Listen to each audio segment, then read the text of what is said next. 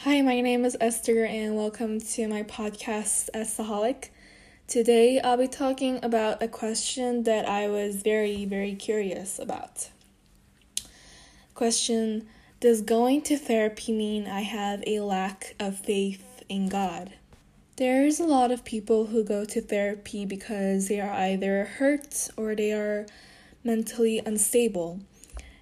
To be honest, that question it really the answer lies in the how you view the relationship between God and a medical provider such as a doctor or a nurse, therapist or counselor.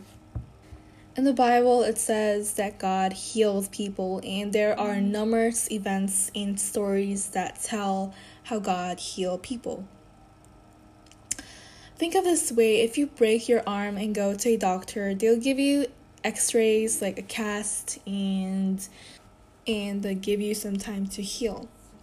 Now, if you're like me, you'll be tempted to assume that the doctor just fixed your arm, like just healed it, you know, helped stabilize your arm, broken arm. But to be honest, inside your arm, an, a small yet miraculous event is occurring, and this is what an article said that your bones are natural healers. At the location of the fracture, your bones will produce lots of new cells and tiny blood vessels that rebuild the bone. And in the Bible, it says that God made humans, and these processes are made by God, and that's God's creation.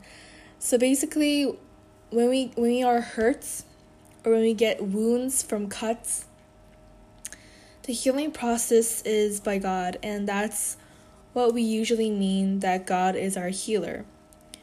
God can heal our mental diseases and physical diseases.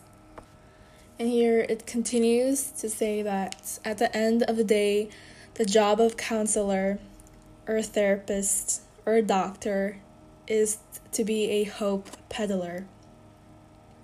Seeing a counselor or therapist isn't taking the place of God. It's sitting with someone who knows that God is working and that it gives us hope that we will be healed. These are some of the words by Edward Mote, a hymn that says, My hope is built on nothing less than Jesus' blood and righteousness. I dare not trust the sweetest frame, but wholly lean on Jesus' name.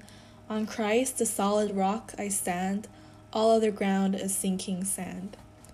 In conclusion, what my point is that yes, you can go to a therapist or counselor to get a therapy, but just remember that God is the center of all these things and God is a true healer.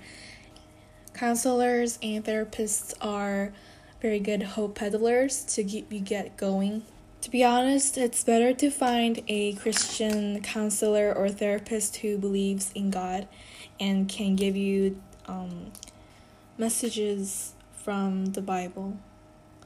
Anyways, I'll be at wrapping this episode with a big thanks, and I'll see you on my next episode.